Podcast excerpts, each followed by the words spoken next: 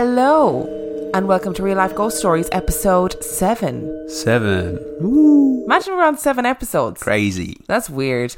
Can I just say before we start, happy birthday to me? Happy birthday to you. I am a massive 29 today.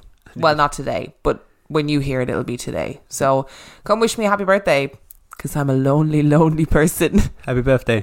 Thanks. We've got a promo to start off today. So these guys hit me up on Twitter actually, and they are the Paranonsense Broadcasting Network, and they are a cute little podcast all about paranormal stuff, conspiracy theories, mad, crazy nonsense. If you're interested in anything that's weird and wonderful like we are, it's worthwhile going and listen to them. Their names are Zarek and Rob. What cool names! Very cool names.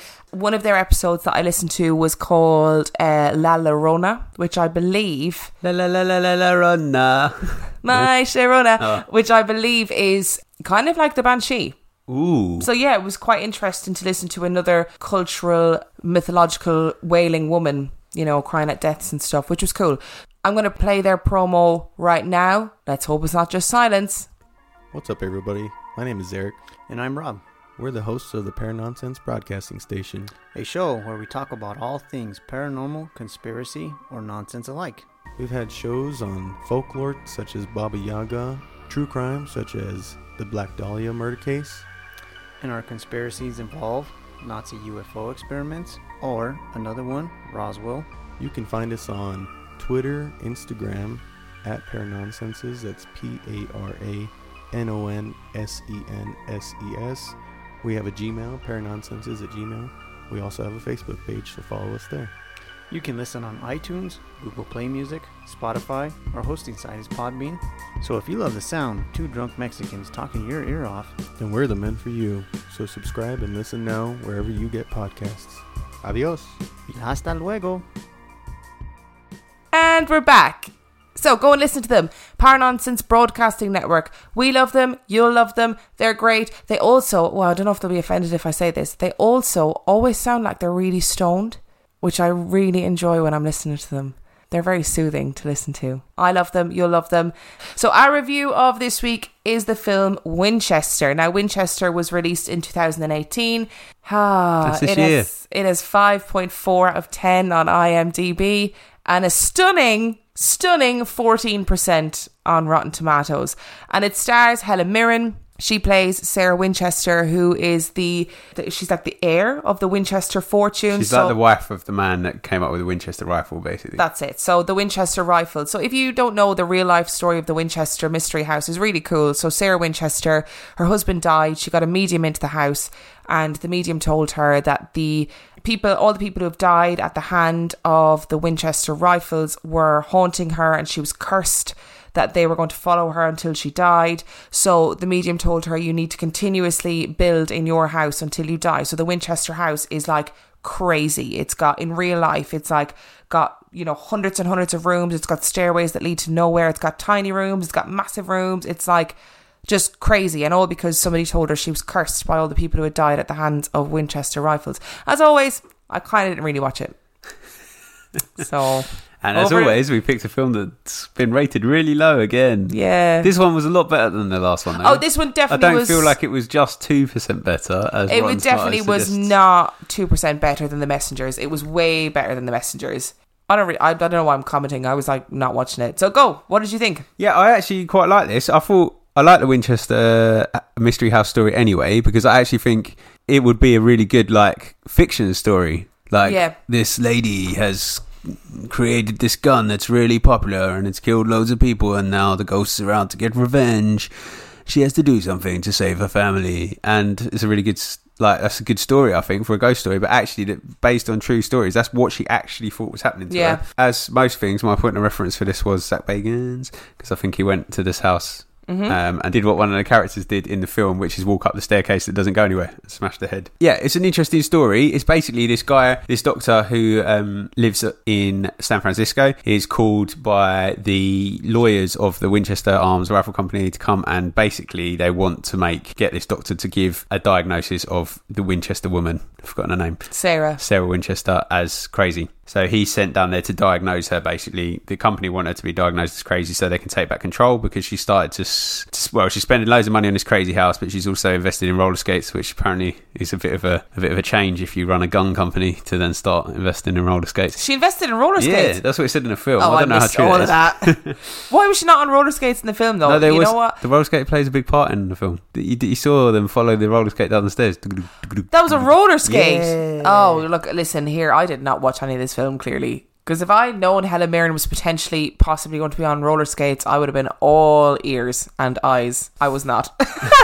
She wasn't on roller skates. she should have been. She should have been. That would have been a good twist to the story. And yeah, it's good. Good film. There's a little, a slight twist in it. It's quite obvious, but it's still good. It's full of jump scares. The ghosts themselves aren't scary looking, but the, the timing of the appearances made me jump all the way for it. Um, which I, I quite like a good jump scare sometimes. Anyway. Yeah, I think again, it's another film that, on a more genuine note than The Messengers, because The Messengers, we were saying, it's kind of a film that you could watch with your friends and take the piss out of. This is another film that you could watch with your friends, and yeah, you're going to have those jump scares, so it's going to be fun and it's going to be a nice night, but you're not going to go to bed being like, oh my god, I can't sleep because I'm terrified. Yeah. It's not that kind of film. No, not at all. And there's a bit where the ghosts get so crazy that a house falls down. Oh yeah, Um, I remember which that. might have actually happened because I worked out it's 1906, and I'm pretty sure California had a massive earthquake in 1906. So that may well have happened. Maybe it did, yeah. But I didn't. Good actually. reference point though. If it, Yeah. I mean, if it did happen, it's a good sort of reference. But I would give it possibly two and a half out of five, maybe a three at a push. I like the Oh. story. It's definitely better than The Messengers as a film. Um, and it's on Netflix UK as well. So I don't know about you, American, Canadian, Irish people. Is Irish Netflix the same? Oh, I actually don't know. It's definitely on UK UK Netflix. So check it out if you're UK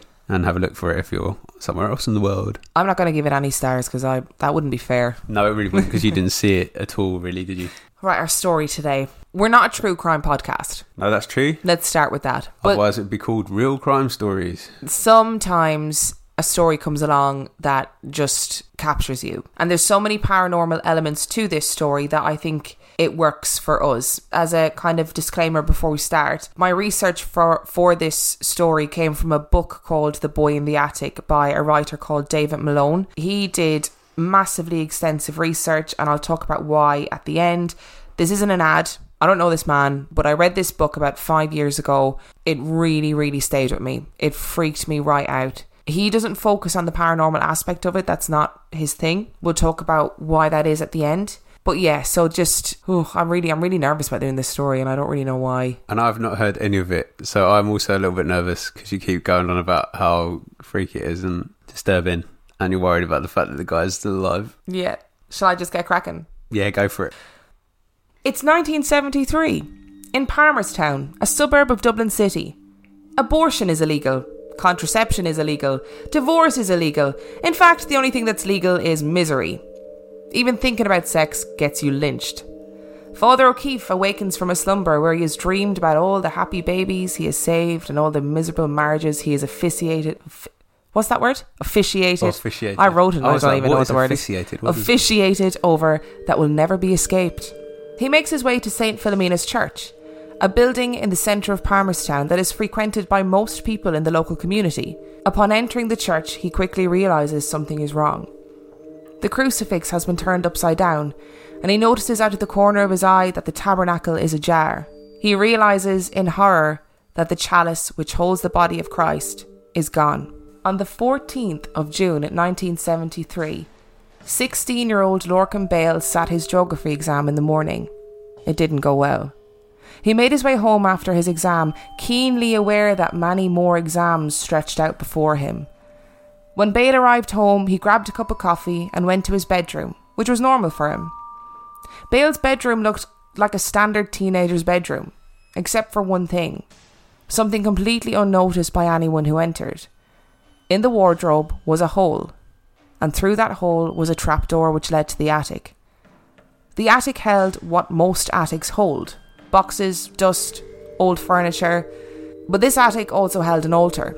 Upon the altar was a number of items, unusual to most candles, several saucers of powders of black and white, a box of human feces, Ugh. the communion wafer, which in the Catholic faith is considered the actual body of Christ, Father O'Keefe's prized chalice, and one other item a small child's rally bike. You see, Lorcan Bale had been killing animals for several months mice, rats, cats, dogs. And on that day, the Bale family were babysitting John Horgan, the seven year old neighbour, a blonde haired and blue eyed boy who was much loved in the community. At some point in the afternoon, Bale asked John if he would like to go and see some rabbits in the field behind his house, to which John gleefully agreed. The two set off, with Bale carrying a rope, a club, and a sack. At some point in their adventure, Bale invited John to peer down a rabbit hole, at which point he clubbed him in the back of the head. It is believed that John Horgan died instantly. After some struggle, Bale managed to carry John's body home, drag him into the attic using the secret trapdoor, and suspended him with ropes from the ceiling above the altar, arms apart and legs together, as though the boy had been crucified. Lorcan Bale then went and made himself a cup of tea. When people realised that John Horgan was missing, a search party was quickly formed, with many questions being asked of Lorcan Bale. Bale told people that John must have wandered off, and even joined in the search, helping the frantic parents search for their missing boy. At some point during this time, Bale slipped away, got his scissors, and for reasons unknown, cut the clothes from the murdered boy. The police, it would seem, were much less willing to believe Bale and realised that there was a strong possibility that he was responsible for the boy's death. When put under pressure, Bale simply said, He's in the attic.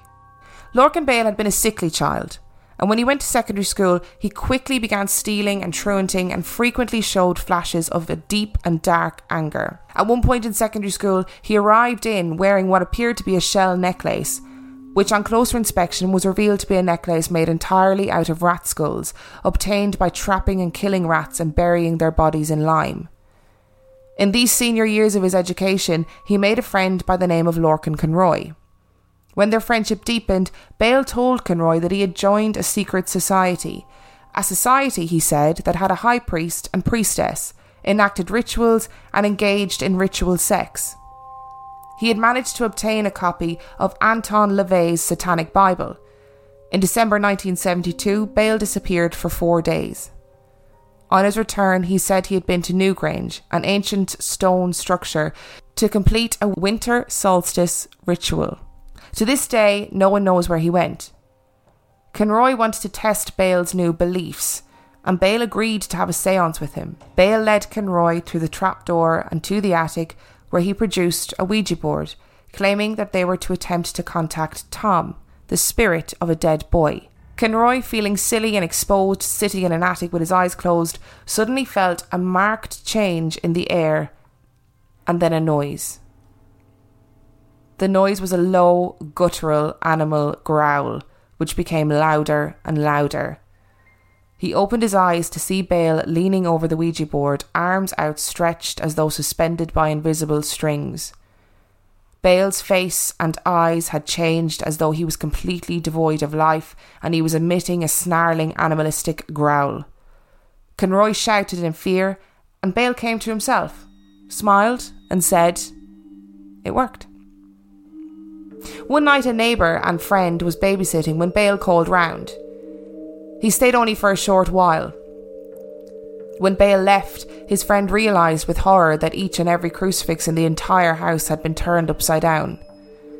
He went to bed feeling unsettled, but his horror would only be magnified when the lights were turned off. An emulsion of some sort, mixed luminescent paint and flour, had been created, and now footsteps were glowing all around the house the floors, the stairs, the walls, and the ceilings. A huge glowing pentagram had appeared above the beds of the sleeping younger brothers. On that fateful day in 1973, Lorcan Bale had told his friends he was going to go home, murder his neighbour in a ritual sacrifice to ensure that he would pass the rest of his exams. They didn't listen. Lorcan Bale was found guilty and sentenced to prison. After his sentencing, a bag was found in a rabbit hole in the field behind the Bale house. In it were many strange things, one of which was a list of ten blonde haired and blue eyed children, one of which was John Horgan. Bale's prison time was unremarkable. He was, by all accounts, a quiet, polite boy. A pastor arrived from New York. He had read about Lorcan Bale in a Canadian newspaper. You see, the story was never reported by any news agency in Ireland. In fact, one tiny article appeared in which John Horgan's death was reported as accidental, the final line of a mere paragraph. When this pastor arrived, perhaps he believed he could help Bale. He went to Bale's cell, and the hatch was opened in the door. The pastor peered through the door and immediately collapsed on the ground. When he regained the ability to speak, he cried and said, I have seen the face of the devil. He left and never returned. Bale covered his windows in heavy curtains he had made, and his walls were adorned with images of nuns and angels. Other prisoners quickly became afraid of him. Overnight, two perfectly drawn and perfectly symmetrical pentagrams had appeared on the floor and the ceiling of his cell, and the prisoners in the adjacent cells begged to be moved away from him as his chanting kept them awake all night. And the smell of rotting meat seeped from his cell, and it was too much for them to bear. This was reported by prison guards and prisoners alike. Bale, it would seem, never slept. Lorcan Bale served seven years, six months, and one week in prison. Almost exactly as long as John Horgan had lived. What are your thoughts? Thanks. Thanks for what? That horrific story. Ah, I've got lots of thoughts. I don't know how easy it would like. It would have been near on impossible. I'd imagine in Ireland in the seventies to get hold of a Satanic Bible unless someone gave it to you, right? Oh, that th- this is my big question about this because we all know that children, teenagers kill people. But that's not new. Yeah. There would have been in 1970s Ireland absolutely no way you'd get a satanic Bible and no way you'd get a Ouija board. Uh, Where? Unless Where? someone gave it to you. unless somebody gave them to you. There is no way, not a chance in hell that that would happen. Not only that, but to have the knowledge of Satanism that this boy had. Because at the time, I mean, films like The Omen, I think, had come out, and there was a very sensationalist. I don't even know if it had by that point. You know, seventy three is early. It is early. Yeah. But uh, I think there was a sensationalist ideal of Yeah. Satanism and what that actually meant. I, I cannot fathom how a 16 year old boy had a satanic Bible, a Ouija board, had the knowledge to get all of these items, and then believed in it so wholeheartedly that he murdered a child. Also, only seven years for murdering a child. Mm. Seems a little bit. Well, because he was 16, he was sentenced to um, juvenile detention until he turned whatever age, and then he got out. I've got. I want to know where he got the Bible from. Yes. All the other shit. I want to know where he disappeared to for four days. Where did he go for four days? Who did he see? There's a belief that he went to Newgrange, as I said. And Newgrange is an ancient burial ground in Ireland, kind of like Stonehenge. It's indoors, isn't it? It's well, it's most it's like a burial mound, Yeah. so most of it is outdoors, and then it goes underground. They, they like Stonehenge, you know, people who are pagans or or witches or whatever use it as a place to recharge during the winter solstice, and they have rituals. But there's also a belief that people have satanic rituals there, and the author assumed, believed that there was a strong possibility that was where he went, that he went to. Newgrange during during the winter solstice, and he met with some people. Yeah, he must have met with people. He didn't just knock off on his own, did he? Like, if, if he went at that time of year as well, and that kind of stuff goes on, he must have met with people. but who are these people? I reckon it was Mr. Tumnus. As in from his wardrobe. Yeah. So his wardrobe was actually like bad Narnia, Yeah. shit Narnia, Yeah, the alternate. alternate, aren't yeah, alternate timeline Narnia, evil Ah. Abed Narnia. I just don't know. It's really like this is going to come across really bad, but I think it's just the problem in general, but probably more so in Ireland. So just give me Careful what look, you say yeah. here. But so because they're all so spiritual and stuff, and because there's so much, the Catholic Church has so much influence, like it did with, with various other things that the Catholic Church got involved in that it shouldn't do. Everything just kind of gets hushed up and dealt with, doesn't it? Catholic Church obviously is hushed up and dealt with such a huge amount of things in Ireland. We're not even going to go into that because Well, in the never world, stop talking. in the the, world, history of time. Yeah, I get that. like not, uh, but there's something how did nobody talk like so nobody in that community spoke about this like obviously they were all there and when the author contacted like Lorcan Conroy, contacted the police. They all spoke to him, but all these years later they spoke to him. Like, why did the newspapers not report this? When you think about the Jamie Bulger case, which is a case in England where two young boys murdered A a three year old. I remember that being on the news. That was enormous. That was such a huge case. And it was shocking and it was terrifying. And this is like, Worse in many ways. Well, not worse because it's, of course, it's still yeah. the death of a child, but it's, a, there's all it's, that extra stuff to it's a death of a child and it has these mad satanic undertones and overtones and nobody reported it and the newspapers reported it as an accidental death like catholic ireland at the time so people were talking about the divorce referendum and they were talking about making these big changes and contraception being legalized and all of that stuff what better way to stop all that from happening than to say we need to hold on to Catholic values because Satanism has taken over. Look at what's happened. But they didn't. Nobody spoke about it. Yeah. And when I spoke to my mum about this today, she was like, I don't know what you're talking about. Never heard of it. Yeah, it's great. That's really weird.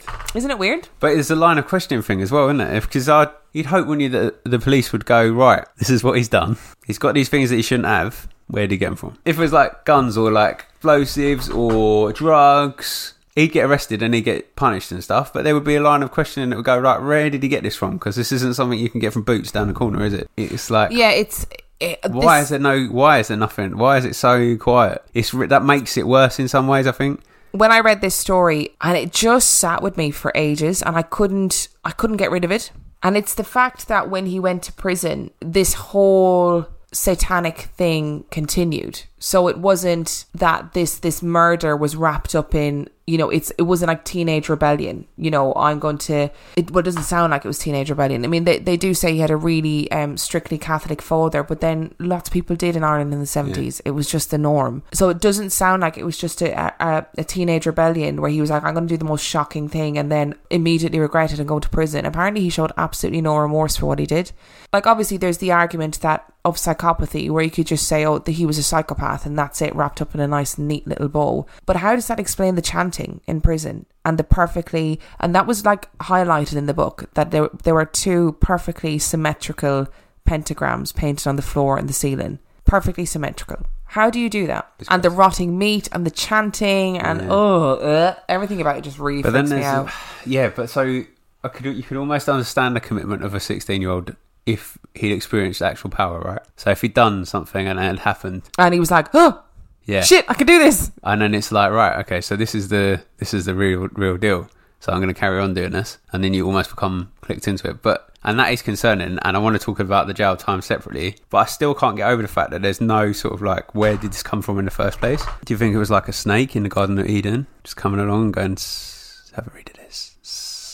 Oh, like a real snake. Yeah. Oh, I thought you were. Oh, there's no like- snakes in Ireland though, is it? No, there's no snakes in Ireland. We don't have any. St. Patrick got rid of all those. I'm going back to Mr. Tomlinson. No, uh, I just don't. I just don't know, and that this is why this story freaks me out is because I just don't know. There were, as I said, there were theories. One of the theories was that the school that he went to was like a secret satanic ring. No, well, I, I highly doubt that. But people oh, and there's got to be more than one. Yeah, so people, but people believed that, like, so this guy, Lorcan Conroy, his friend, his little pal, was like shunned afterwards because people were like, oh, he's obviously a Satanist as well. And this poor kid was probably like, what the fuck just happened? My best friend just murdered somebody. He didn't listen to him when he was like, I'm going to go home and kill my neighbor in a satanic ritual. And prior to this, he'd become the devil. Yeah, and prior to this, whatever in that crazy seance, and that was from his words as well. Yeah. That wasn't. That was from an interview with him. So I just, I just don't know, like how, where does a sixteen-year-old boy in Ireland in the seventies get this stuff, and why was it so hushed up? It's the perfect and in a very blunt kind of non-feeling way. It's the perfect weapon to demonstrate how important Catholicism is. Perfect weapon. So why didn't they use it? What if? Now here we go. Come on. What if we've got like a, a dogma kind of situation? You know the film Dogma. Yeah. So what if the Catholic Church know God is dead, that And they're they just have- covering it up and they're co- like, they have everybody's cover- running have around behind satanic the scenes. to cover it up. Everyone's running around behind the scenes going, oh, fuck, where is he? God's on holidays. We can't find him. God's Alanis Morissette. That's that film, isn't it? Yeah, I mean, I can't, I find, I'm actually find it really difficult to joke about this story because yeah, sorry, I I'm so, no, no, but I'm not, I'm not like saying you shouldn't, but I'm finding it really difficult to joke about it because I'm just like, Christ. I don't really, it freaks me out so much that this happened. And it's magnified by the fact that nobody talked about it. Oh, and a little kid died as well, which is. And it, it's awful. A little kid died and it's awful. It's absolutely awful. And this man is still alive, knocking around. And obviously, I think if you, I believe after reading this story that he was groomed by somebody, some, so some other adults in his life that groomed him, that gave him this information, that gave him these tools to unlock this part of himself. And maybe they recognized that within him there was a psychopath. Maybe they recognized that and they targeted him like pedophiles do. They recognize vulnerability and they target it. So I feel like it's unfair to be like, he was a bastard, he was an absolute animal, or he was evil because he had all of these extra things that meant that there had to have been somebody else in his life that was supplying him with this. I feel like I want to talk to him and just be like, what happened? Like, is he is he living a normal life? Is he knocking about? Does he have a wife and kids? Does he have a husband and kids? Like, what has happened in his life since? And does he look back on it now and go, you know, I was targeted and I was vulnerable? I guess because he did the crime as well, uh, the horrific crime, there's less likely to want him, him to want to reveal himself. Because if Yeah. he just if he'd just been like I don't know, if he'd just been casually summoning the devil like you do, and As there's you not do, yeah. actually We've all any- been there, yeah. There's not been any actual human sacrifice, and then he got to an adult or a stage in his life where he wanted to come away from that. He actually his gut instinct would then to be go well look it's not me these people are dangerous blah blah blah blah blah but actually because he's committed this crime he probably doesn't want to so maybe there is stuff he hasn't told because he he doesn't want the focus to be on him we're talking about this in the context. We we obviously you're aware because you've read it, and I know what era we're talking about. But it's like this is pre-internet, so this is not only Catholic Ireland. This Ooh. is you've got to physically meet with people, have a correspondence address, have a phone number. But probably not every house had a phone. In the No, probably 70s not. Anyway, No, would have been So- going to the phone box. uh, yeah. So you, this is like this is a serious effort on whatever behalf of those adults, unless it wasn't a human. oh Christ, is this your theory? This is what I was saying. This is what Mr. T- I was joking about Mr. Tumnus, but You know I don't believe in that. yeah, I know you don't. But I absolutely don't believe in it. I believe that this boy was groomed by a group of adults. You know, the fact that he's told his friends about like sex rituals and stuff, like he 100% was groomed by adults in his life. Maybe they didn't think he'd go that far. Maybe they didn't think that was what happened. That was what would happen, introducing this boy to Satanism or, you know, pretending to introduce this boy to Satanism or whatever. I don't believe really that there's a massive paranormal aspect to this story. No, other than the demonic twinge to it. The thing is, with the pentagrams and the glow in the dark pentagrams in the house and the smell of rotten meat and all that. But fear has legs. You know that as well as anybody. Like if you, you know, those those kids in prison knew that he was in prison for crucifying a child. Obviously, you know, they're going to be frightened of him. yeah, and the priest falling over probably didn't help, did it? Probably didn't help the priest collapsing and this guy coming from New York because he thought he could save him. It, say he did stay up all night one night chanting. Like he was obviously intelligent. Yeah. So he obviously was trying to make his mark in prison, maybe, rather than it being a genuine, I'm staying up all night chanting because I love the devil. So the thing is, you say the adults might not have thought he went this far, The table's so creaky, I'm sorry if you can hear that. but this sacrifice might have been learned behaviour. There's plenty of missing kids. I don't know what you're talking What do you mean there's plenty of missing kids? There's plenty of missing kids that are never accounted for, right? yeah, it's true. It's very rural. Adults got better, more, more hiding places. Well, that it- they taught him how to do it. Yeah, maybe he Oh, saw it right. when he was away. Maybe he saw them do it, and actually, maybe this you say like he might have gone off and done more than they were expecting, but actually, maybe this is what they do, and they just haven't been uncovered. And because he's a kid and he didn't have access to somewhere to hide it, he got caught. I don't know if I really believe that. You sound like, um, is it Alex Jones, that conspiracy guy? I haven't said anything about gay frogs yet, Gay frogs. but But next up, next week, gay frogs. So what do you think? What's your what's your over what's your paranormal radar? Do you think it is paranormal? Do you think it's not? there's something not right about it. It's hard to say, is it? And I don't really want like. I obviously think it is because you know I like a bit of the demonic. Yes, there's, there's there's the real sense of unease about it, and it's just the fact that it's not been dealt with. That's what that's what makes it even more uneasy because it, it's almost like there's something not. It's like somebody at some point in this case went, "We're closing this door because we can't deal with what's behind it." Yeah, it's still satanic. I believe that a boy got groomed. I believe that a teenage boy at some point during his teenage years was groomed by a group of adults who were Satanists or whatever. Yeah, so regardless of whether he conjured anything or not, it's still a yeah, and I, I believe there's still a satanic edge to it. that people's fear and perception of the fact that he apparently crucified a boy meant that this myth and lore grew up around this teenager. You know, the, the rotten meat and the pentagrams and all of that jazz. I don't really know if I believe that that stuff happened the way it is reported. I'm not saying it didn't happen, but I'm just saying I think perhaps the the gravity of the crime that he committed created this lore around him. But I do think he was groomed, which is really sad. Cult. Possibly a cult. Possibly a cult. I mean, there were there obviously are cults that operate in Ireland as well as everywhere else. So we're going to leave it there this week. Great. Can we watch something nice now? Yeah, we'll watch something nice tonight before we go to bed. Hit us up, by the way, if you do that when you watch something scary, that you have to watch something nice afterwards so you don't have bad dreams. We're such little losers. So, sum up of today, sum up of this week's episode. Number one, go and listen to Paranonsense Broadcasting Network. Boom. Boom. Number two, mm, kind of watch Winchester. I don't really know. I didn't really watch it, so watch it if you feel like you yeah, if you've got like a casual interest in the story, have a little have a little watch. Number three, if you want to read more about the story of the boy in the attic, the book is called The Boy in the Attic by David Malone. As I said, it's not an ad. Don't know that man. This isn't sponsored. I just, if you want to read more about it, read more about it. It's not the best book in the world. There's a lot of extra information that is unnecessary because actually so little is known about this case that he kind of needs to fill in the blanks a little bit. Probably had a word, uh, had a page count that he had to um, meet.